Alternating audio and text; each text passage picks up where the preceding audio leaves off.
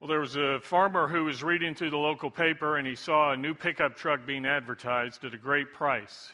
And he had an old junker and he figured it was time to trade it in. So he goes down to the dealership and uh, looks at the trucks on the lot. He tells the salesman, I'll take this one here. And he pulls out his checkbook to, to write, write a check. And the salesman says, Well, hold on, hold on. I haven't given you the price yet. And the farmer said, Well, your, your price is right here in the paper. And the salesman smiles at him. He says, Oh, well, that's for a basic truck. They're, the extras are going to cost you more.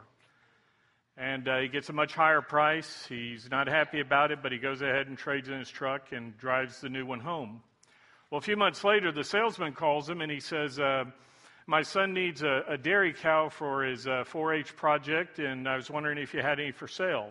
The farmer said, Oh, I've got a lot of nice cows, about 500 each. Salesman says, Great, I'll come by and get one. And walks onto the lot. He looks around, points at a cow, and says, I, I want this one here, and pulls out his check to uh, fill it out. And the farmer says, Well, hold on, I haven't given you my price yet. Salesman says, uh, Well, you told me $500. And he said, Well, that's just for a basic cow. so then he hands him an invoice. It says two tone leather upholstery, $150. Product storing equipment and spigots, $200 dual horns, fly swatter, fertilizer attachment brought the price out to about $1,000. Now, whether it's a cow or a car or some other commitment we make in life, it's, it's really important that we consider the total cost before we make that commitment, isn't it? As we turn in our Bible today to Luke chapter 9 and verse 57, what we're going to see is that there were three men mentioned who Christ called to make a commitment. And as it came to a point where they decided what the cost was, we see that they were not yet ready to follow Christ because there were some things in the world that were getting in the way of following Jesus. Luke 9 57 through 62 tells us, and as they were going along the road, someone said to him, I will follow you wherever you go. And Jesus said to him, The foxes have holes, and the birds of the air have nests, but the Son of Man has nowhere to lay his head. And Jesus said to another, Follow me. But he said, Permit me first to go and bury my father. But he said to him, Allow the dead to bury their own dead. But as for you, go and proclaim everywhere the kingdom of God. And another also said, I will follow you, Lord, but first permit me to say goodbye to those at home. But Jesus said to him, No one, after putting his hand to the plow and looking back, is fit for the kingdom of God. Now, we're told that this is taking place as they were going along. You'll recall that before this, we saw that Jesus had been with the disciples at the Mount of Transfiguration. Right before that, he had called on his, the disciples to take up their cross and follow him. He's called them to go with him to Jerusalem, where he's already told the disciples, I'm going there to die. Jesus knows that every step down that road to Jerusalem meant certain death for him. It was a commitment that he was willing to make. He, he knew that there was a, a, a gruesome death waiting for him, but he was going there to give his own life for us, to die on a cross in Jerusalem, to pay the penalty of death that we all owed for our sins. Jesus was willing to make that commitment to give to us the gift of eternal life. And as Jesus is going, he comes across three men that he calls on to join him. But we see that there are some problems that get in the way of these guys following him. The first person that we find is in verse 57. He comes to Jesus and says, I will follow you wherever you go. Now, at first glance, this seems like the perfect candidate, doesn't it? Here, here's a guy that says, I will do anything and go anywhere with you. But what we find is, as this guy makes this statement, he was a little bit too hasty. Because as he says that he will do this, we find that he's actually has some things that get in the way of following him. Now, if you look at the parallel accounts in Matthew 8 19, we're told that this guy is a scribe. And as many of you know, scribes were one of the groups of religious leaders in, in the first century church and in the synagogues. These were guys who were lawyers. They were those who knew the law well, the, the Deuteronomic and the Mosaic law. They were those who knew uh, what God's Old Testament said. So here's a guy who, who follows the Lord, who loves the Lord. He's a religious leader. Now, as a lawyer, he not only had a place of prominence and prestige, but also uh, a good income in that day. And so, as he comes to Christ and he's told uh, to follow him, he, he, he's thinking as he's hearing about the kingdom of God, well, there are some great things coming. And I, I, get to be in on the ground floor. He knows what the Old Testament says about the kingdom of God. And he thinks as part of Jesus' inner circle, he's, he's going to have a, a place of notoriety and benefits that come. But before he can reserve his room in the Ritz Carlton next to Jesus, uh, Christ says to him, The foxes have holes, the birds of the air have nests, but the Son of Man has nowhere to lay his head. You see, instead of being told that there are luxury accommodations coming, he's told there's a possibility of being homeless. You won't even have the basics like a bed. And as he hears this, the man who said he would follow Jesus anywhere suddenly disappears. What he meant to say to Jesus is, I'll follow you to the beaches of Hawaii. I'm with you as we go to the ski slopes of Colorado. But when he's called to no guarantees, of even having what he thinks are the basics. He says, I can't follow you. So he's a man who allows the comforts of this life to get in the way of following Jesus. How many of us here would say we're similar to this guy? How many of us would say that we're willing to follow God as long as we don't have to give up certain things? That we have uh, conditions like what we're willing to do, where we're willing to go, or what we're willing to give up? How willing would you say you are this morning to hand God a blank check for your life? One that you've already signed, and you're simply saying, God, you fill in whatever you want. Here's the blank check. I will follow you. Now, you'll recall that the, the people that we've seen already in the book of Luke, in the Gospel of Luke, are those who have given up many things to follow Christ. We've seen Jesus calling various disciples and what they've given up.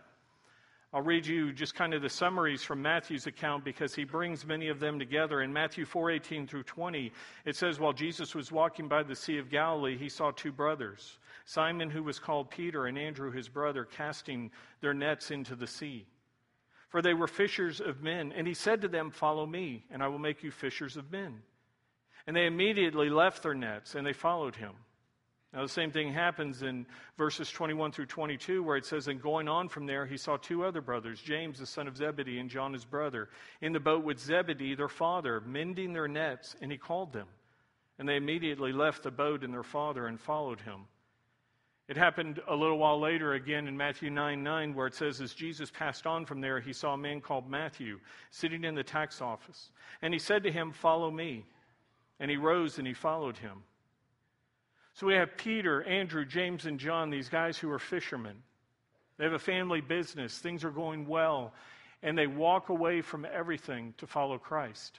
And then there's Matthew, the tax collector. He's a guy, as we've seen, tax collectors made a, a, great living in that day as they cheated others out of, out of what was fair. And he's a guy who literally walked away from his booth where there was money piled up. He walks away from uh, the bucks that the world offers him in order to be a follower of Christ. When it comes to you following Jesus this morning, are there any conditions? Do you say, Jesus, I'll follow you as long as it doesn't affect my lifestyle? It could be that we say, I'll serve you, Lord, as long as I don't have to move too far from my family. God, I'll go anywhere you want as long as it's not a strange place where they call Dr. Pepper pop. What if it's a place where they don't have Dr. Pepper or Bluebell or Whataburger? And you guys are going, I served in a place like that in Des Moines, Iowa.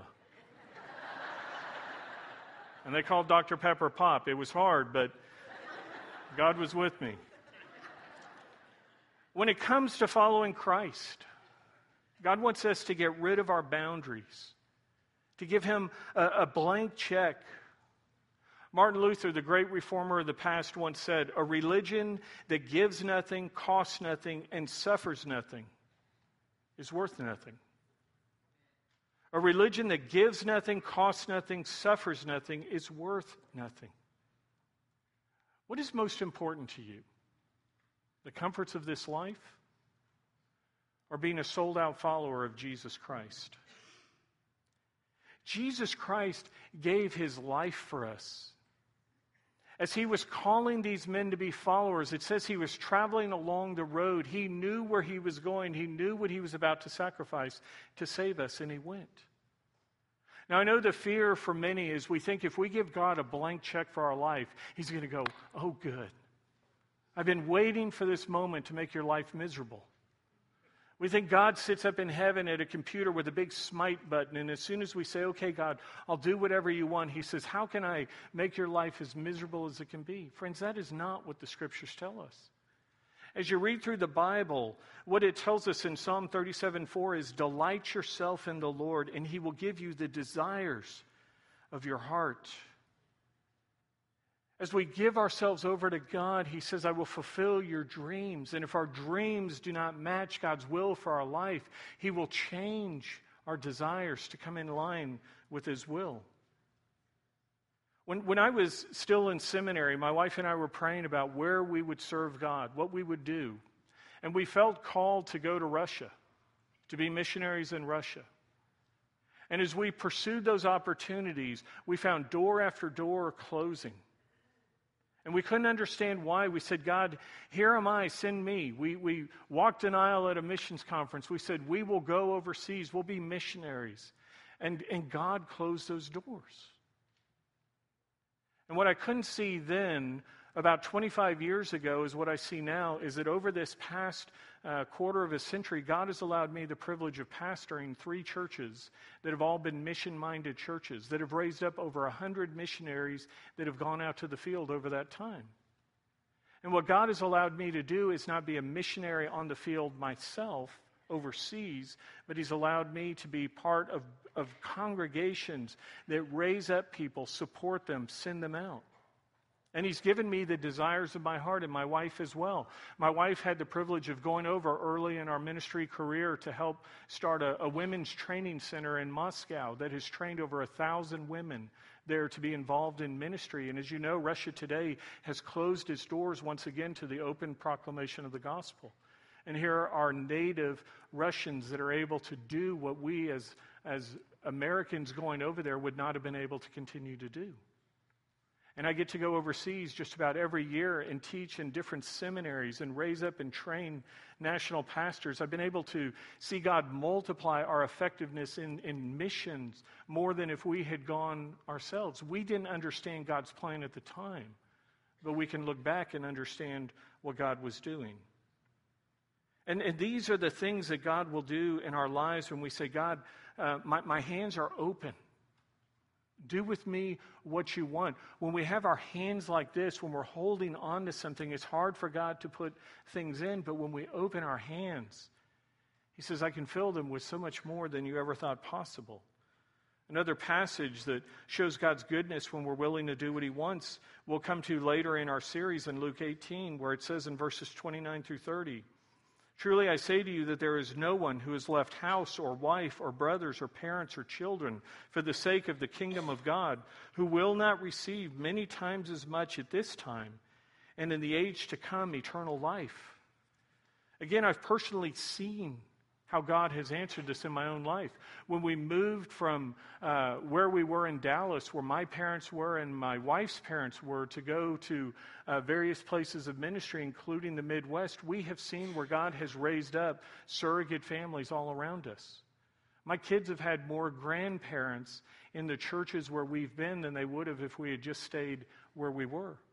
God has raised up families to come alongside and be surrogate grandparents to my kids. My life has been enriched with families and friends that, that we count as family through all these years of ministry. Are you somebody who has open hands saying, God, your will, your change my desires to yours? Or are we like this saying, This is the plan, God? And God is saying, I have so much more I want to give to you. In verse 50, we come to the, the second man who was called to follow Christ, and he said, Jesus said to another, Follow me. But this man said, Permit me first to go and bury my father. But Jesus said to him, Allow the dead to bury their own dead. But as for you, go and proclaim everywhere the kingdom of God.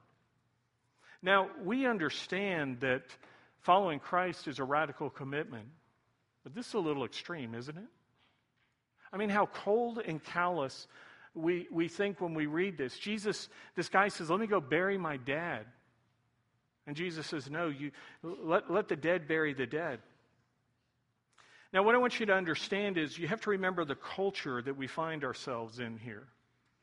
This is the first century uh, culture of Jews. And they didn't bury bodies like we do in our day, where there's often, often an embalming and a waiting period and a memorial and a funeral days and days later. They would bury a person the same day they died. And so, if this man's father had just passed away, then he would have either been preparing the body for burial or he would have been at the funeral itself. We've seen earlier in Luke where Jesus came across a funeral in Luke 7 11. Remember, he's traveling on the road. They're bringing the boy out uh, to bury him, and Jesus brought that boy back from the dead. And then a little while later in 8, Luke 8:49 we saw where he went into the home where a little girl had just died and he brought her back from the dead. Jesus isn't telling this guy, leave your father's body here on the side of the road and let somebody else deal with it. The funeral that has to take place here is for this man.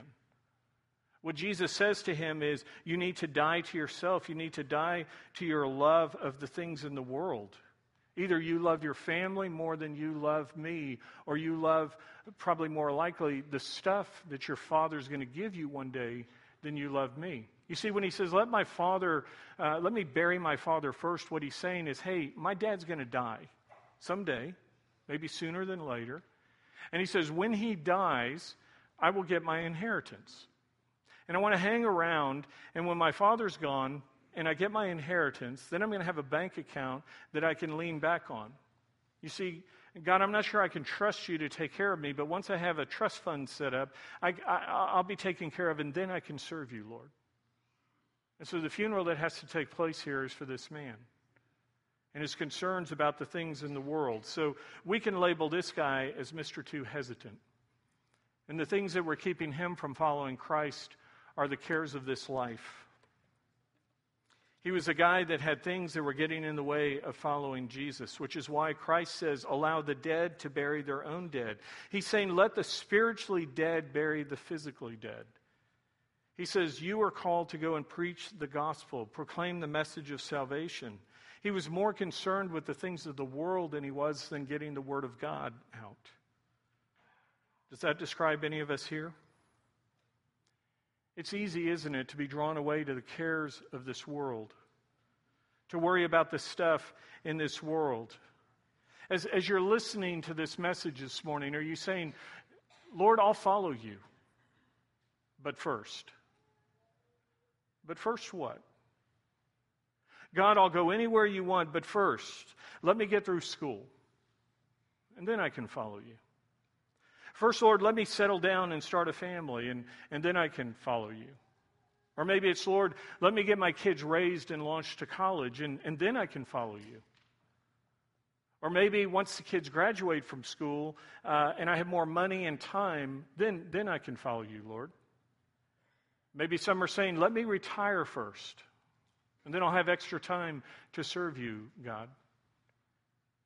And what we'll find, friends, is sometimes somebody will be burying us before we ever get around to following the Lord. Sometimes the funeral that has to take place is for us. We have to become a sold out follower of Jesus Christ. The time is now where we put God first. And we don't worry about the cares of this world. If we trust God for all eternity, can we not trust Him for the day to day needs of our life? Can we not believe that God will, will meet the needs that we have? What is it that's keeping you from following God right now? Is it concerns over the comforts or the cares of this life? Or is it what we find mentioned next in verses 61 through 62? Another also said, I will follow you, Lord, but first, permit me to say goodbye to those at home. But Jesus said to him, No one, after putting his hand to the plow uh, and looking back, is fit for the kingdom of God. So this guy we can call uh, Mr. Homesick. This, this is a guy who, who was more concerned with the companions of this life. Here, here's a guy who, who says, let me, let me first say goodbye. Now, again, we may be thinking, this is, this is radical. You're telling me I can't even uh, go and kiss my mom and dad goodbye? I can't say goodbye to friends? I can't do something like that? That's not what's in view here. This isn't about saying goodbye. This, I want, want you to remember that this is the first century society. This is an agrarian society. When he says in verse 62, uh, you can't plow a straight row while looking back, what, what, Jesus would be saying today, if, we, if he were writing this to us, is he would say, you, you can't drive a car forward by looking in the rearview mirror.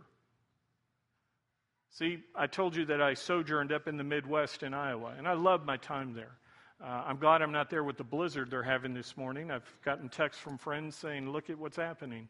Uh, so I love love being back here in South Texas. But in Iowa, one of the things I love about being in different places in the country is is the cultures. And Iowa is a, a farming ranching community as well as a, a hub of business. A lot of insurance and things are there, but we had farmers in our church, and I would I, I, went out to the farm one day with a guy who owned this this massive corn uh, operation. And if you've ever seen those combines, they're huge machines and they, they go down these corn rows. And, and, and I got to ride on a combine one time during harvest season. So I'm up there in the cab with this farmer, and it's amazing how, how perfectly straight those rows are. When you're up above and you're seeing, you're watching the pheasants run down the rows, you're seeing the corn. And, and I'm looking at this, and I said to this guy, I said, How in the world do you have such perfectly straight rows? And he said, Well, Roger, today we use GPS. I mean, everything is programmed. They put it in, and the thing plows the field for them. But he said, Back in the day when my father and grandfather were farming, we had straight furrows like this as well. And he said the way that would happen is they, they would look at, he says, see that tree way off in the distance or see that fence post up the row? He said what you would do is you would start plowing and you would keep your eye uh, fixed on that, that object in the distance. And he said, as long as you were steering toward it, you would get a, a, a, straight row, and then you would make your other rows off that. And he said, but if ever you were looking around, he said you would, you would get drawn off course, and so you would, you would lose sight of it. And what Jesus is, is giving us a picture of here is he says, if you're always looking back, if you're looking around, not keeping your eyes fixed on him, you're going to be drawn off course. And it's not just an agrarian thing that they would have understood. The words that he spoke in verse 62 about putting your hand to the plow and not looking back is something they would have known came from 1 Kings chapter 19. In 1 Kings 19, you'll recall that there was a, a great prophet by the name of Elijah. And when it came time, as God was preparing to take him home to heaven, he, he said, You need to raise up your successor, a man by the name of Elisha. And, and we find the handoff happening in 1 Kings 19 19 through 20. It says, So Elijah departed from there, and he found Elisha, the son of Shaphat. And while he was plowing with 12 pairs of oxen before him, and he was with the 12th, and Elijah passed over to him and threw his mantle on him. And he left the oxen, and he ran after Elijah, and he said, Please let me kiss my father and my mother. Then I will follow you. And he said to him, Go back again, for what have I done to you? You see, what happens is Elijah comes into the field. He says, You are the guy, you are the, the, the successor to be the prophet of God in this time. And he throws his mantle, probably some type of a robe, over his shoulders. And Elisha, who's plowing a, a furrow with this team of oxen, stops. And he runs over to Elijah and he says, Hey, let me go and say goodbye to my parents first.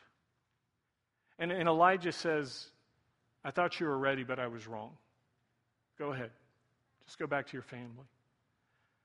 Now, again, it wasn't saying that he couldn't say, go, go and say goodbye to mom and dad. I'm, you know, been called to this new thing. But what, what's happening is, what's going to happen when Elisha goes to mom and he says, hey, mom, I'm, I'm headed, headed to the mission field.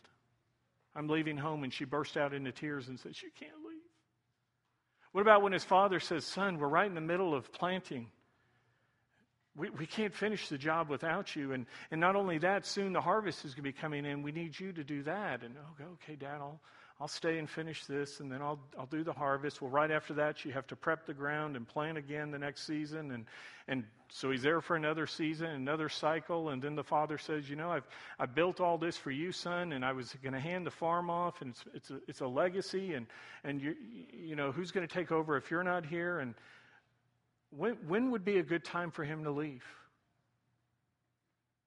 And what God's saying is, as you keep looking back, as you keep being drawn away instead of fully following me, as you're drawn away by the companions and the cares and the comforts of life, you'll never get around to following God. If you've ever seen the Australian coat of arms, it, it features two animals on it there's an emu and a kangaroo. Australia has a lot of amazing animals, but the reason they chose these two was because they share a unique characteristic. And it's that neither of these animals can go backwards, they can only go forward.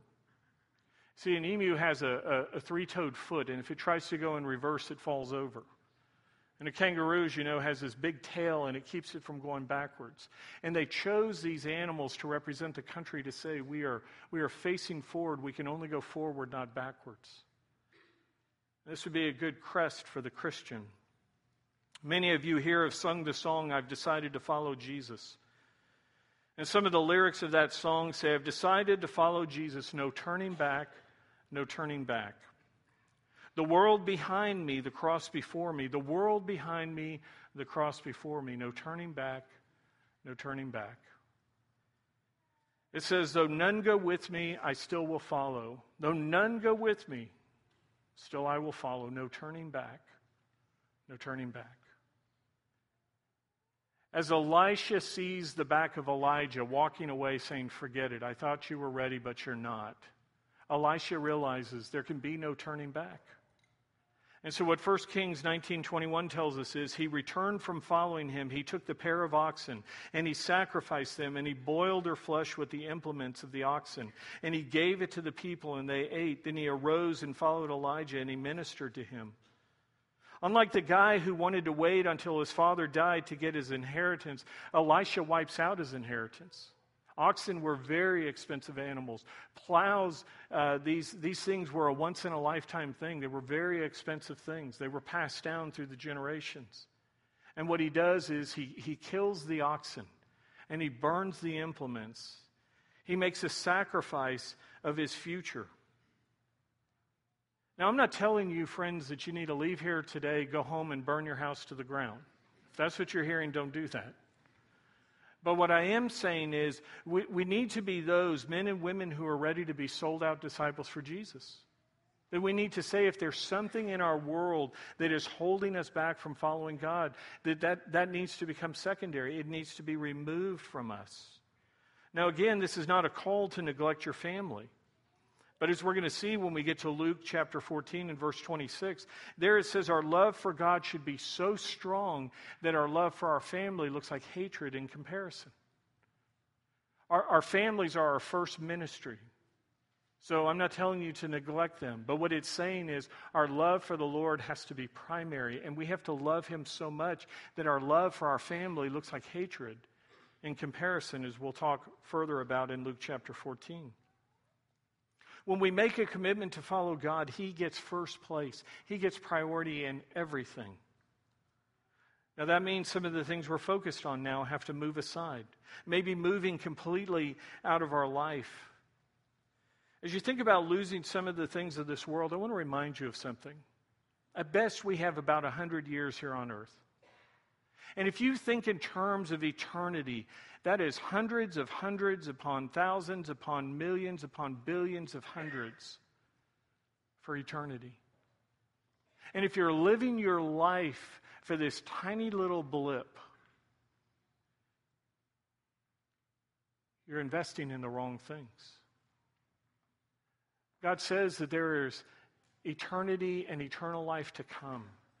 And how we spend our life here will determine the rewards and responsibilities we have in the millennial kingdom and beyond in heaven.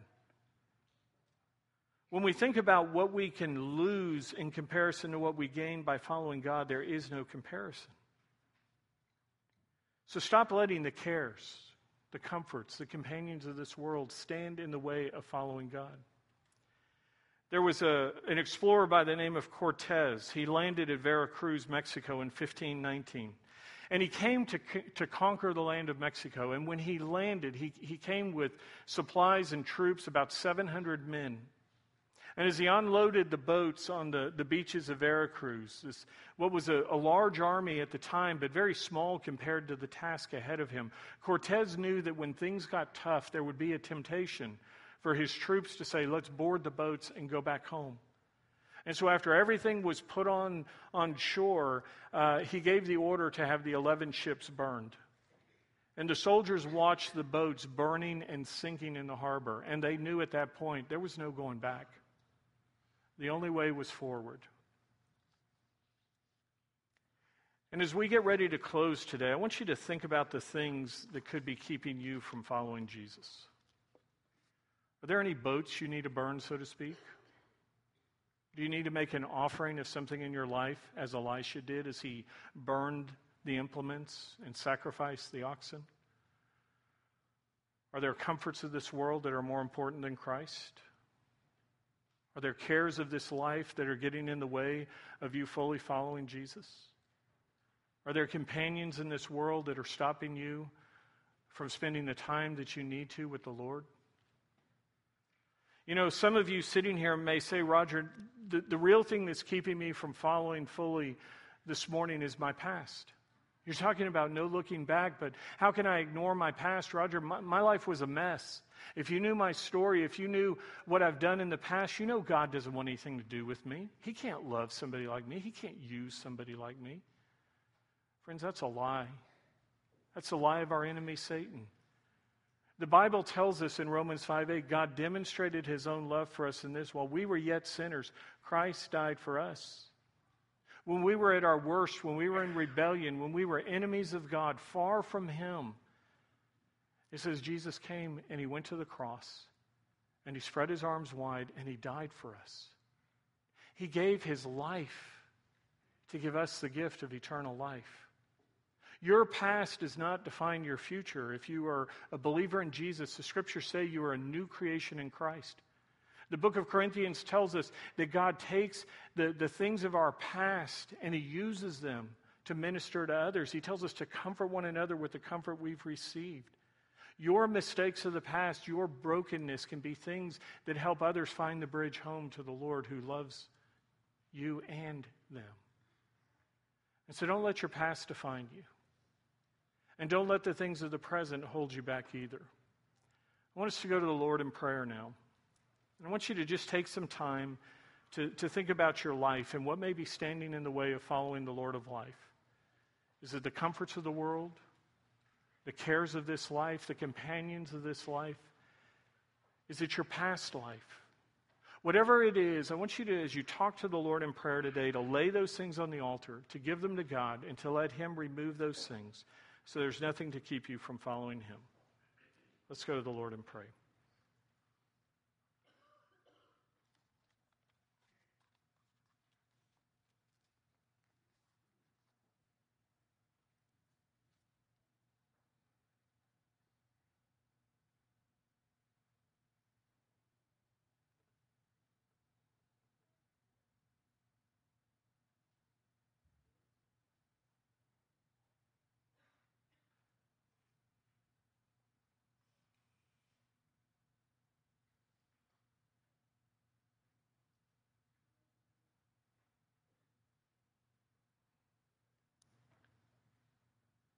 Lord God, as we think about our lives this morning, as we think about the things that, that may be keeping us from fully following you, it may be, Father, that there is someone here this morning who has not yet ever started because they thought they were too unlovable, too far from you for your grace to reach and change them. And I pray this morning, Father, they would understand your great love for them, as you tell us in Ephesians 2 8 and 9. For by grace we've been saved through faith, and that not of ourselves. It is the gift of God, not as a result of works, so that no one should boast. I pray, Lord, if there's a man or a woman, a boy or a girl here today that's never accepted your gift of grace, that they, they would see today, Lord, that your arms are open wide. Not because you're still nailed to the cross, but because they're open wide, waiting to receive them. And would they turn from their sins and to you, Jesus, as their Savior? Would they accept that, accept that gift of grace as you went to Jerusalem to die on that cross, to pay the penalty of death for our sins? You tell us in Romans 6:23 for the wages of sin is death but the free gift of God is eternal life through Christ Jesus our Lord. And I pray Lord they would turn to you today accepting that gift of new and eternal life saying Lord I know I'm a sinner I know I owe a penalty but today I'm turning from my sins into you Jesus to be my savior. Thank you for making me a son or a daughter of yours. Father, for the rest of us who have received that gift in the past, would we be those, Lord, who would not let the things in our world draw us away from following you fully? Lord, if there are comforts or cares or concerns about others, companions in this life that we love more than you, Father, would they find the right place of priority, which is behind you? Would we put you first? Lord, would you help us to remove any limitations we've placed on you? Would we hand you a blank check this morning? Saying, God, it's signed. You fill in what you want me to do. I'm here to serve you. Father, we thank you for the grace we've been given. We thank you for the gift of eternal life. We thank you for the privilege of partnering with you as messengers of the gospel of grace. May you send us out today as messengers to share the good news of who you are and how you love us. We pray these things in Jesus' holy name. Amen.